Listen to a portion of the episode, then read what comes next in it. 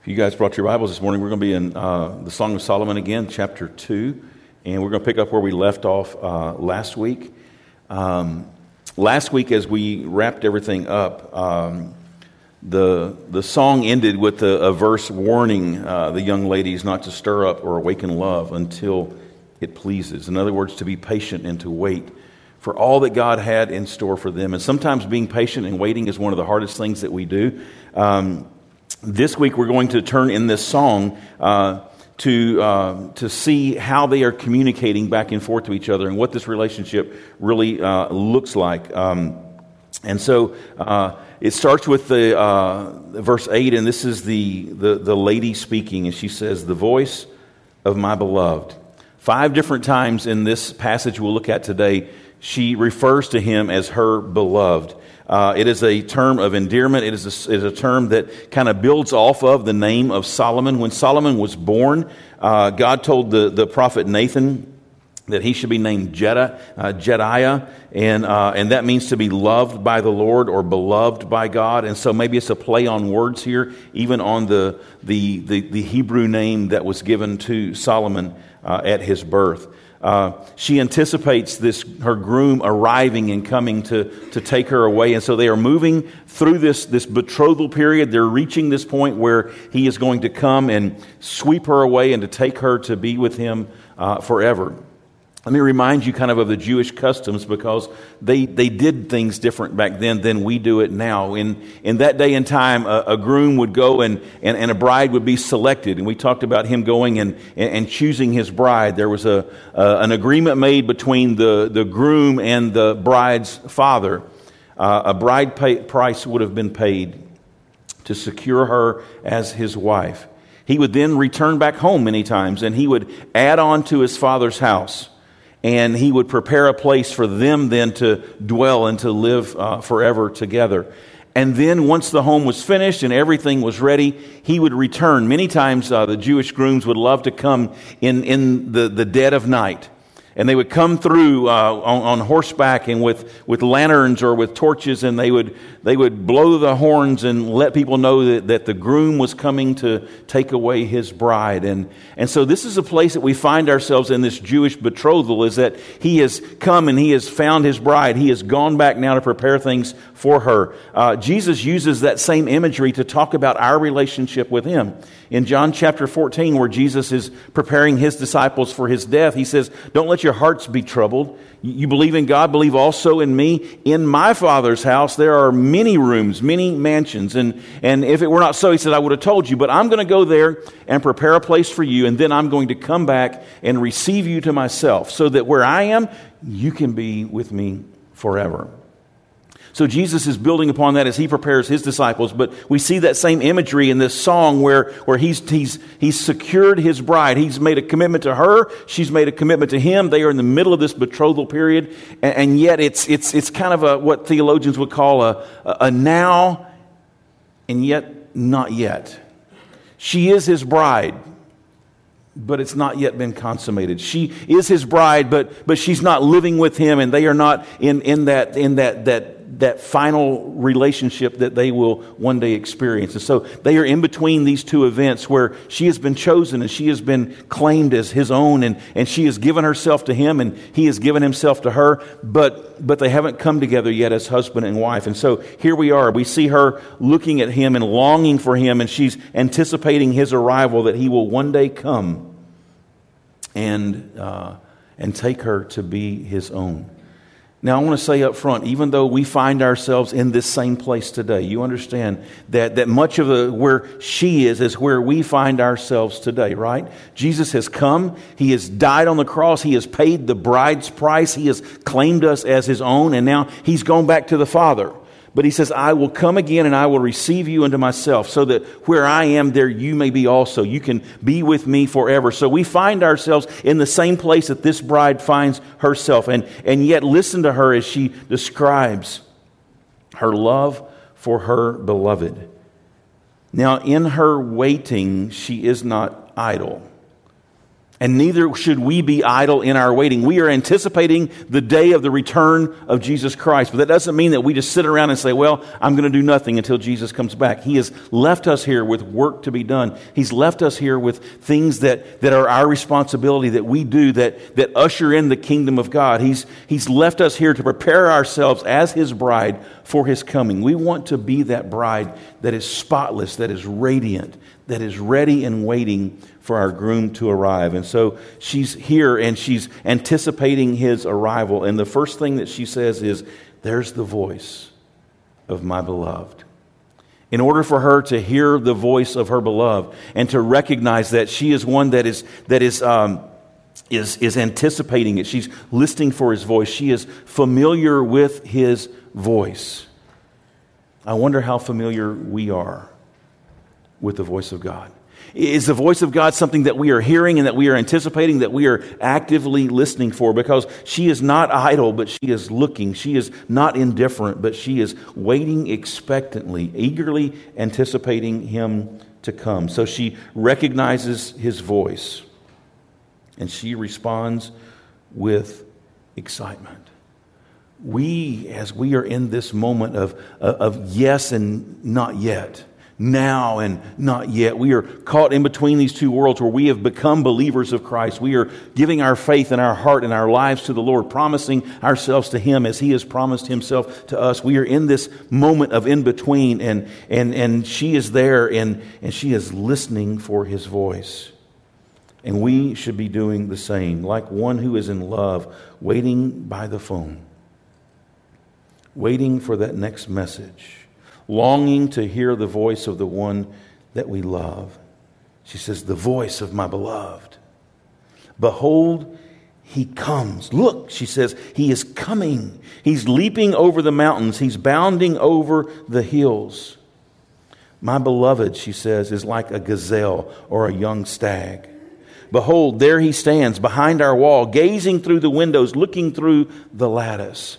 She is describing his arrival. It is coming. He, he is coming from afar and he is coming toward her. She hears his voice. She hears maybe the rumbles of the chariots that are coming with him and, and she recognizes it as being the one that is coming for her.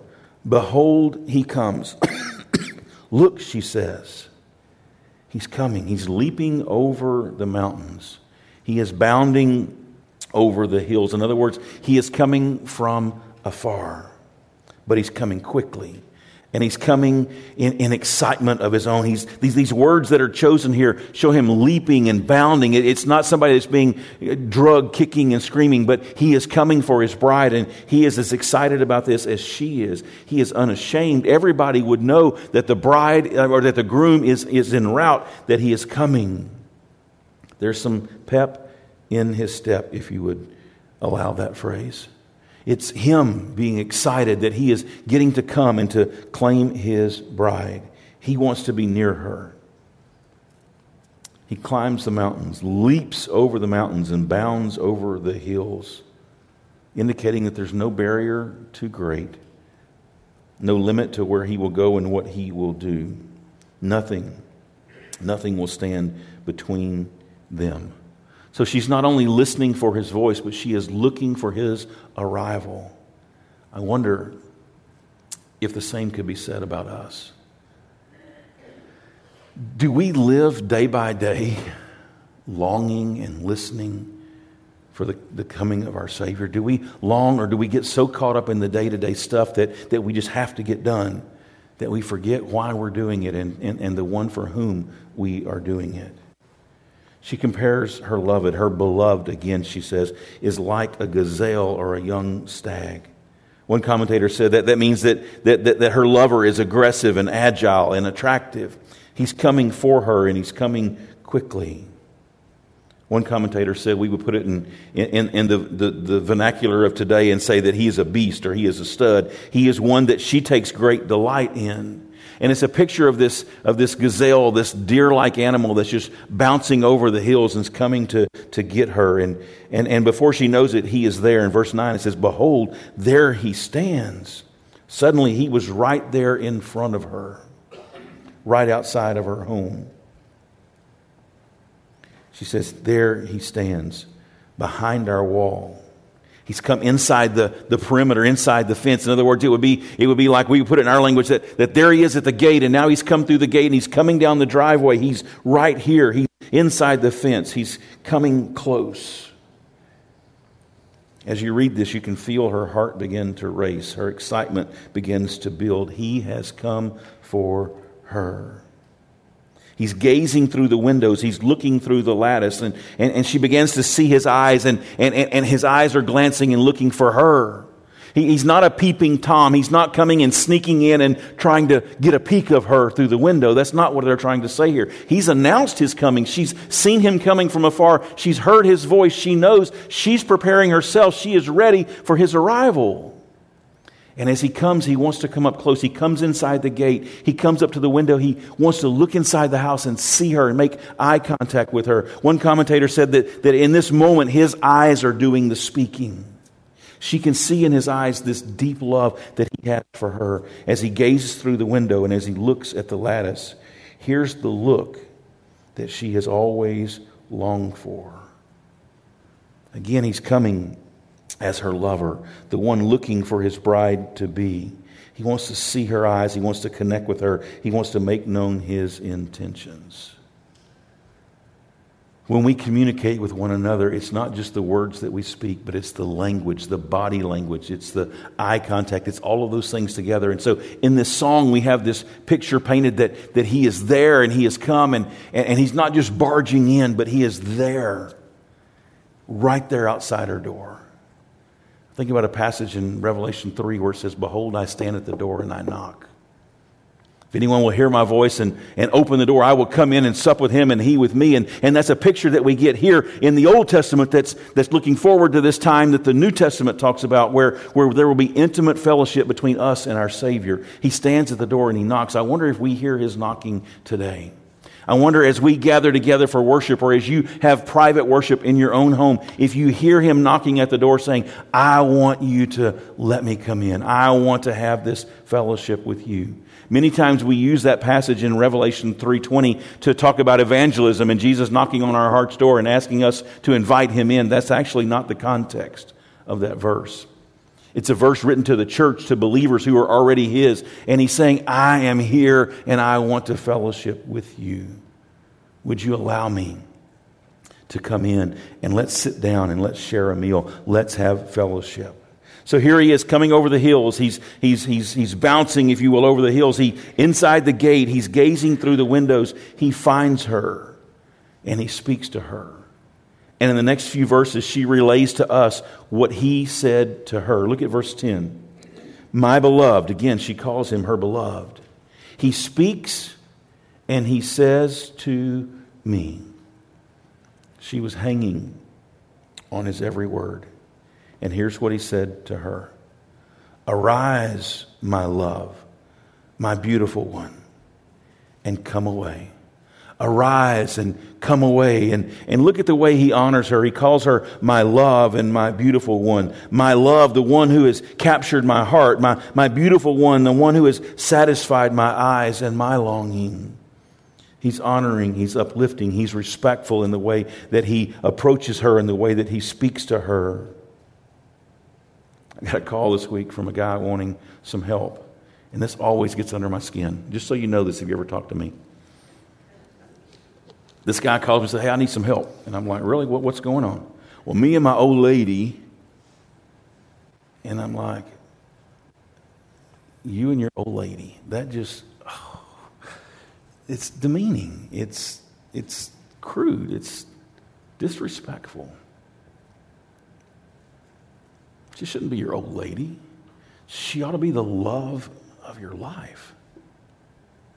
And that's the way that this one sees her. She is my love, my beautiful one. And he is inviting her to arise, to pack her bags, and let's go. Come away with me. Let's go. Let's, the time has come. He's, he, it's a picture of him coming to get her and saying, Arise and, and come.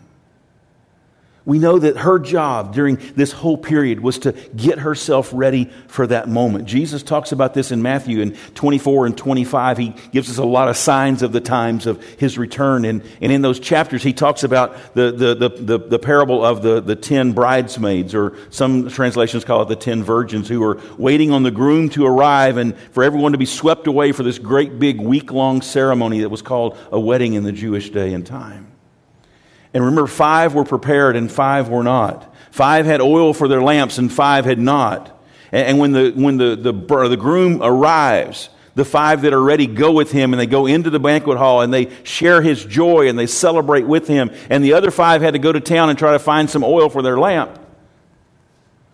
And they finally show up a day late and a dollar short and they knock on the door and say, We're here now. And he says, I'm sorry, but you're too late. The door's been shut, the celebration's begun, and you'll not be allowed in. Her job as the bride was to get herself ready. And now he is here and he's saying, Arise, my bride, my, my love, my beautiful one. You've waited long enough. Come now. Come away with me. Come be mine. Let's leave this place behind and you come with me. I've got so much more in store for you. Beautiful picture of when Jesus will return and he will take us from this place, the only place that we've known, and he will take us to the place that he has prepared for us. And look at the language, the word pictures that he's going to paint to let her know that everything's about to change, that everything in her world will be different from, from this moment forward. Look at the words that he says here in verse, in verse 11. For behold, the winter is past Winter is a time when everything dies back, everything goes dormant. It's cold. You stay inside. You, you, you're, you're separated from everything outside. He says, but the winter is now past. We've been apart long enough. This love that we've had for each other is, has been separated, if you will, and, and, and now it's, it's over with. The winter is past. A new season has begun. This new season of new life.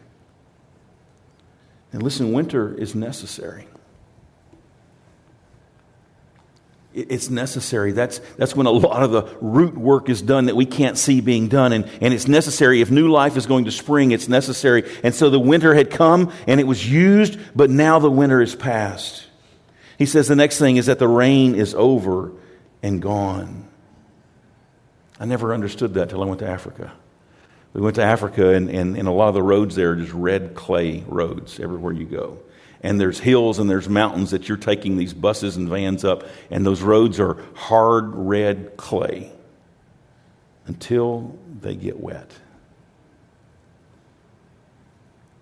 And they tell me they built their school system there around their school season around the rainy season.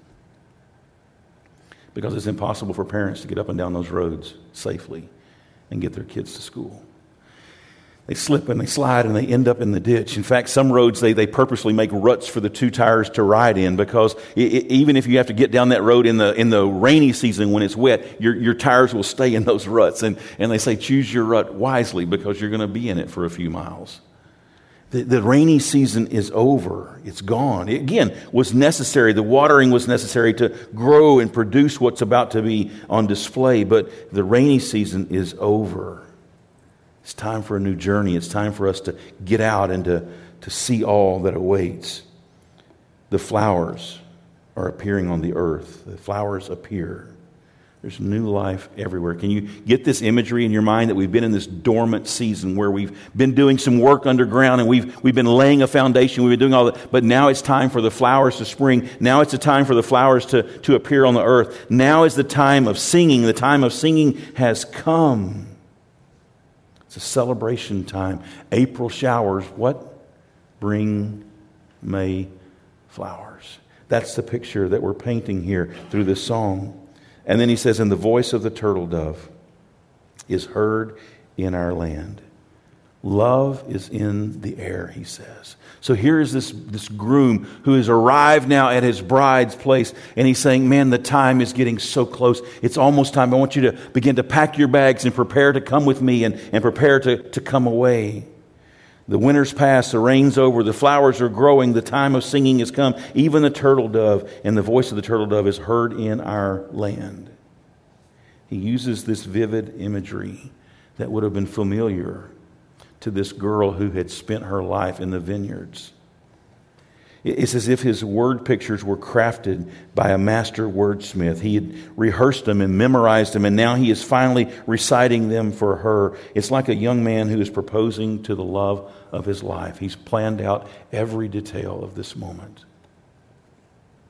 He's planned it, and now he's executing it perfectly.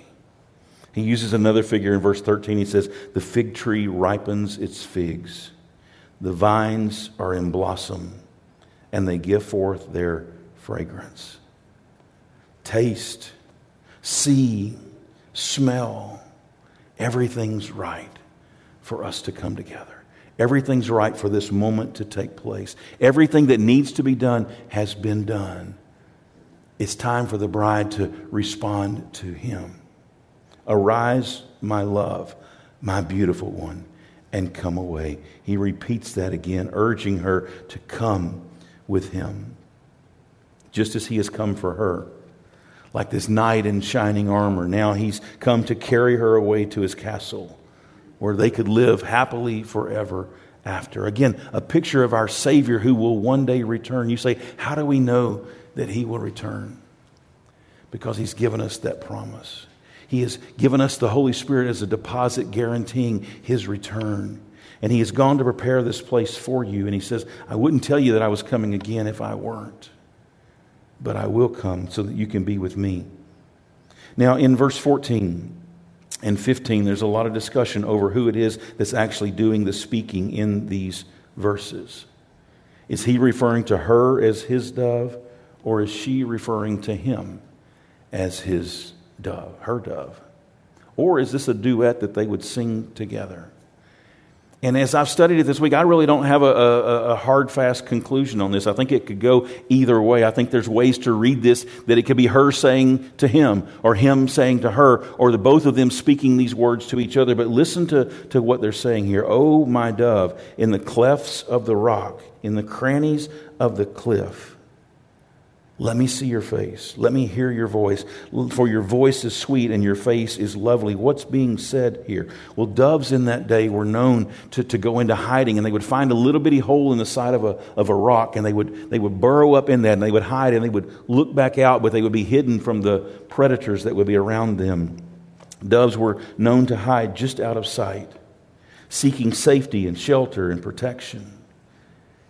And, and whether it's him calling her out or whether it's her saying, You've been away way too long, I long to see your face, I long to hear your voice. They are saying to each other, whichever one's doing the speaking, I want to see more of you. I want to hear more of you. I, I don't want you to keep yourself hidden any longer. I want you to make yourself known.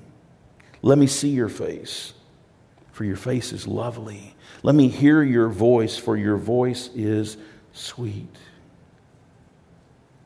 Come, make yourself fully known. Let's don't hide from one another any longer. If it's her speaking to him, she could be saying, It's in your presence where, where I want to be. Let me see you. Let me be with you. If it's him speaking to her, he may be saying, You can come out of the rocks. You'll be safe and you'll be protected. You'll be cherished with me. Verse 15 is also one of those verses we're not sure who's speaking to who in this passage. But the speaker says this Catch the foxes for us, the little foxes that spoil the vineyard, for our vineyards are in blossom.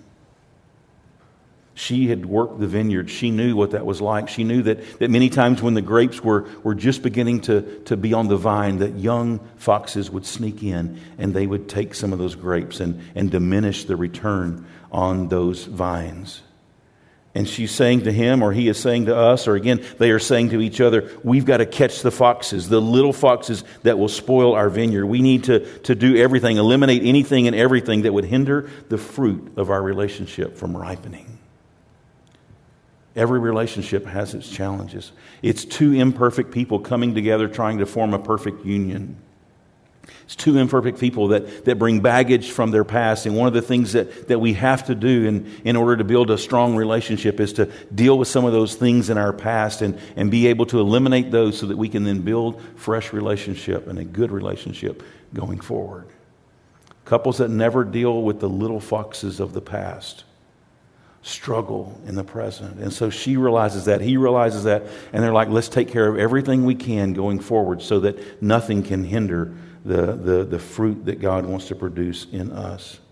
And notice it's not just the big foxes, but it's the little foxes. It's the little things that can spoil the vineyard.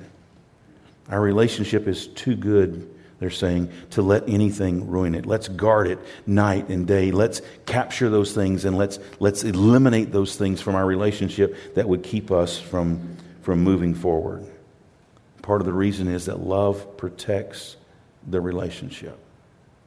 Love honors and respects and protects the other one. It wants to make sure that even when it's difficult, it protects.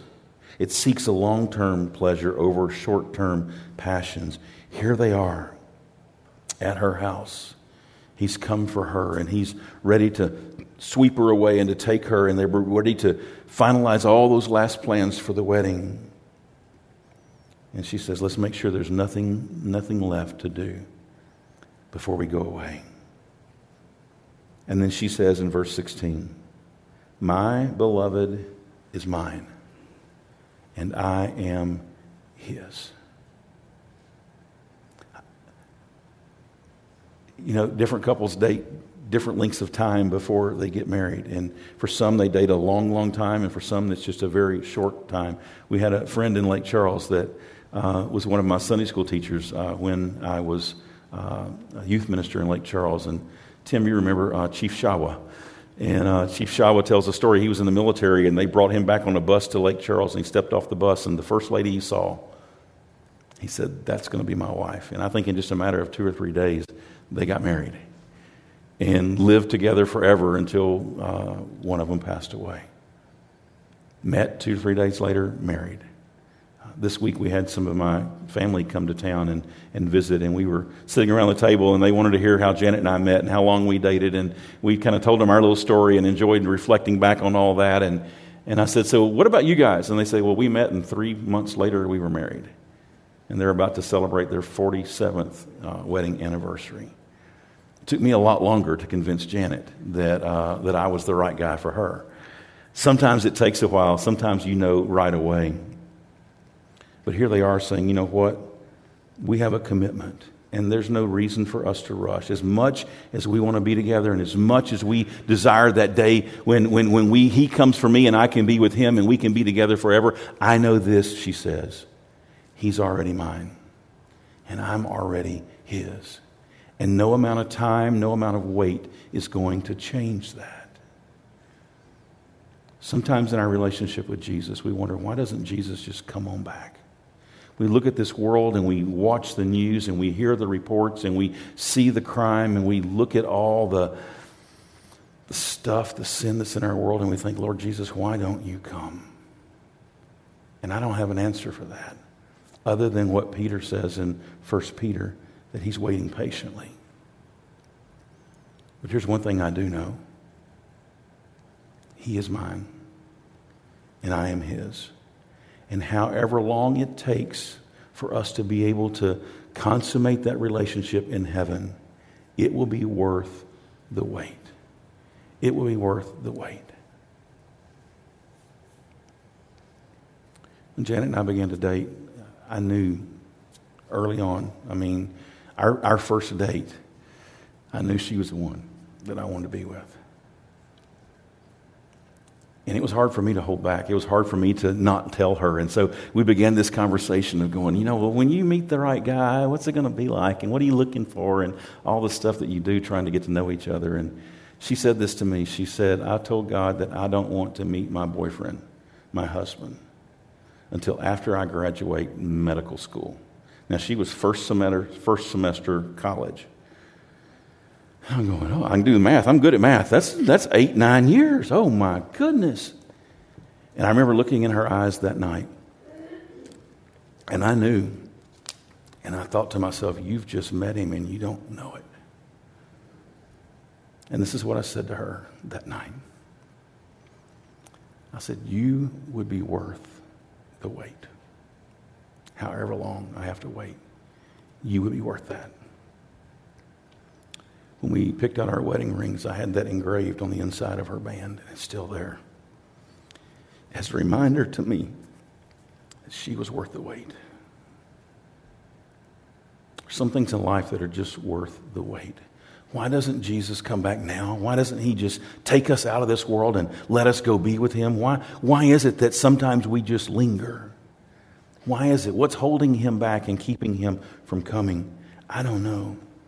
But I say this He is mine and I am his. And no matter how long we have to wait, it will be worth that wait. And until then, we will graze among the lilies. We will enjoy this relationship that's available to us right now.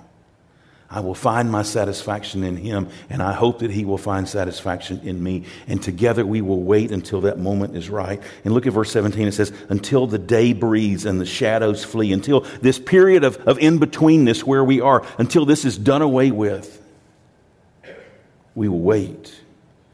So she says to her beloved, Turn, my beloved be like a gazelle or a young stag on the cleft mountains. I'll be content to wait. I want to be with you right now. I want to, to just give myself completely to you. But however long we need to wait, we will wait until it's right.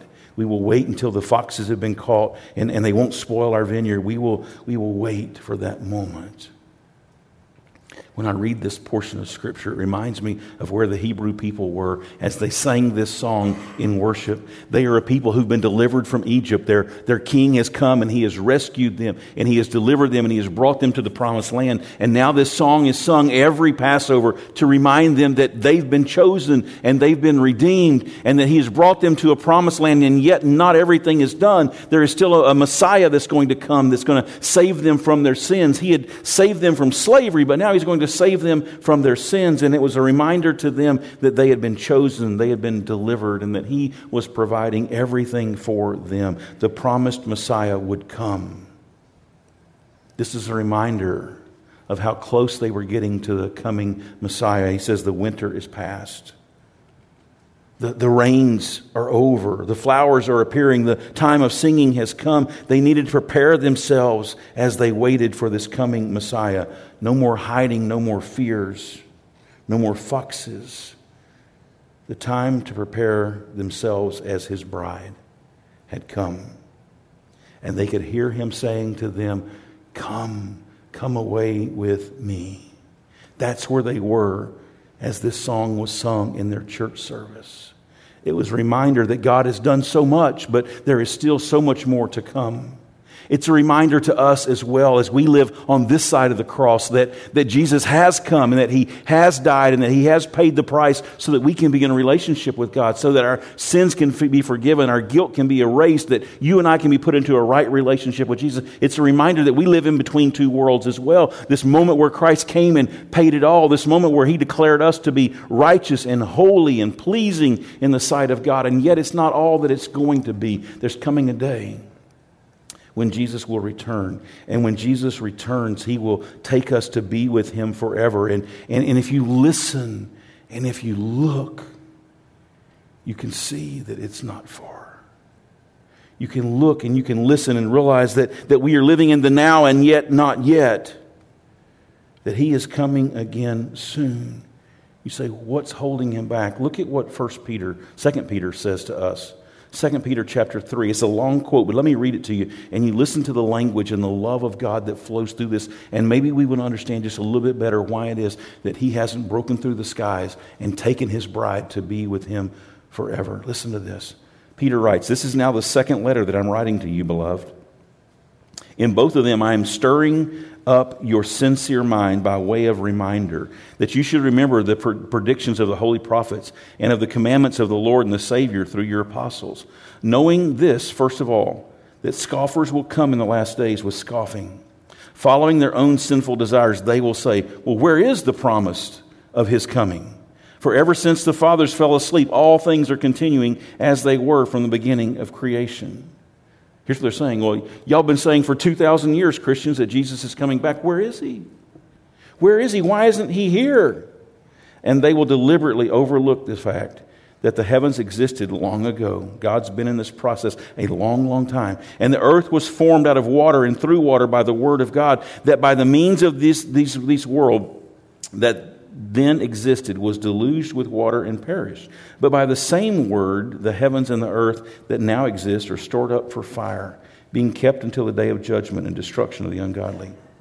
So he's saying, listen, God's been at work for a long, long time, and God's not finished yet. He, he created, then he destroyed. He's recreated, if you will, and he's going again one day by fire destroy this world. But do not overlook this one fact, beloved, that with the Lord, one day is as a thousand years, and a thousand years as one day. The Lord is not slow to fulfill his promise, as some count slowness but is patient toward you, not wishing that any should perish, but that all should come to repentance. Why is Jesus so slow in coming back?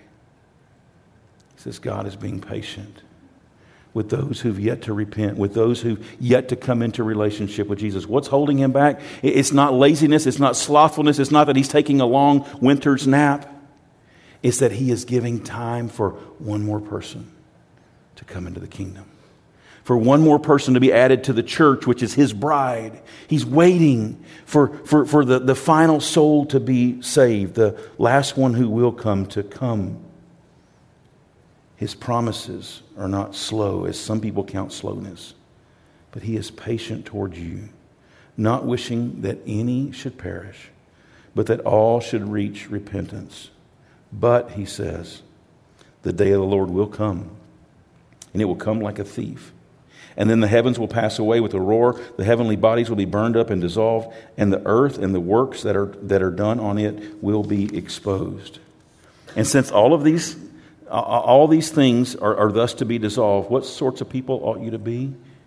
In lives of holiness and godliness, waiting for and hastening the coming of the day of God because of which the heavens will be set on fire and dissolved. The heavenly bodies will melt as they burn. But according to his promise, we are waiting for a new heaven and a new earth in which righteousness dwells. That's the place he's preparing for us. Therefore, beloved, since you are waiting for these, be diligent to be found by him without spot or blemish and at peace. There's the bride in her home, anxiously waiting and preparing herself for the coming of the, the, the groom.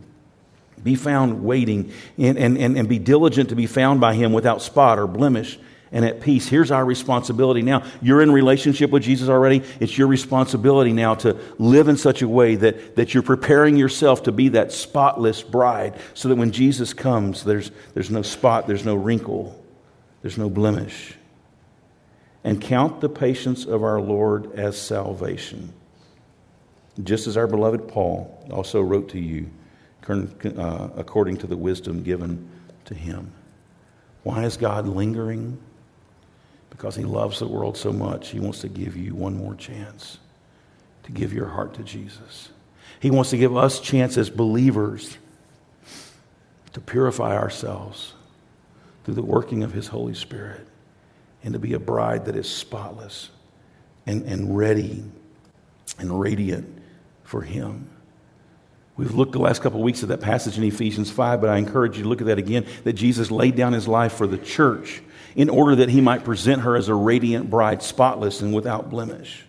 He came, he's given us his love, his commitment, his promise. But he's giving us time to prepare, he's giving others time to repent and he is preparing his bride, the church, to get ready for his return. So, how do we live today in light of that? Revelation 22, the last few words of Scripture. In verse 17, says, The Spirit and the bride say, Come. And let the one who hears say, Come. And let the one who is thirsty come. Let the one who desires take the water of life without price. And then he says, I warn everyone who hears the words of this prophecies. If anyone adds to them, God will add to him the plagues described in the book. If anyone takes away from the words of the book of this prophecy, God will take away his share in the tree of life and in the holy city in which you're described in this book. But look at this. But he who testifies to these things says, Surely I am coming soon. This is Christ speaking to his church. Surely I'm coming soon. Amen. It's settled. And then our response is come, Lord Jesus, come. We ought to live with this expectation. We ought to have our hearts saying out to the Lord each day, Lord, come quickly, Lord Jesus. I want to be with you forever. But until that day comes, here's what we do we abide in him. John chapter 15 shows us what our responsibility is as we wait for our Savior. Jesus, as he's preparing his disciples, he just said, I'm going to go and prepare a place for you in chapter 14. And now in chapter 15, he paints this word picture of him being the vine and we are the branches. And he says these words in verses 4 through 7. Look what he says 4 through 9. Abide in me, and I in you. Sounds a lot like this He is mine, and I am his, right? As the branch cannot bear fruit by itself unless it abides in the vine, neither can you unless you abide in me. I am the vine, and you are the branches. Whoever abides in me, and I in him, he it is that bears much fruit. For apart from me, you can do nothing. If anyone does not abide in me, he's thrown away like a branch and withers, and the branches are gathered, thrown into the fire, and they're burned. But if you abide in me and my words abide in you, ask whatever you wish, and it will be done for you. For by this my Father is glorified, that you bear much fruit, and so prove yourselves to be my disciples. As the Father has loved me, so I have loved you. Now abide in my love. That's where we're to live in this in between time is connected to Him, in relationship to Him, listening for His voice, looking for His return, and, and preparing ourselves to be the bride that is spotless and is ready. We will not be perfect this side of eternity. But when we fail and when we fall, we can seek God's forgiveness. And we can ask Him to cleanse us by His grace and by His forgiveness. We look to Him for everything that we need to sustain us, to empower us, and to use us to tell others. If part of the reason that Jesus has not come back is to give the world the opportunity to repent and to come to Him, don't you think that as His bride, we ought to be making Him known to the world? We've got to share what He's done. We need to tell the world that the winter is past and the harvest is near, that they need to come to Him and abide in Him. Perhaps you're one here today who has maybe grown up in church. Maybe you have come to church for the very first time. But maybe you don't have this relationship with Jesus yet. You've got information and you've begun to see and to hear who he is and, and what he is like, but maybe you don't have that relationship with Jesus. Maybe you're one of the ones for whom he has been waiting. Maybe you're one of the ones for whom he has delayed his second coming to give you opportunity to repent and to come back to him and to have him as your Savior and your Lord. Today is that opportunity. Today is that chance for you to come and to experience God's love and his grace and his forgiveness. For you to hear that he has called you to be his bride, his chosen one, who will, like the rest of us, long for his return as we wait and we watch. If that's you today, would you come? Come as he calls us in this passage. Arise and come. Come away with me. Your Savior has come. He has paid the price for you. And now his invitation to you is to come, to come to him and to live with him and to live for him for the rest of your days. I don't know how long it will be before Jesus comes. But I want to be ready. And I want to be spotless. And I want to be looking and listening for his return so that when he comes, I can celebrate with him. And I can, my bags will be packed and I will be ready to go. I pray you live that same way with that same expectation. Would you pray with me this morning?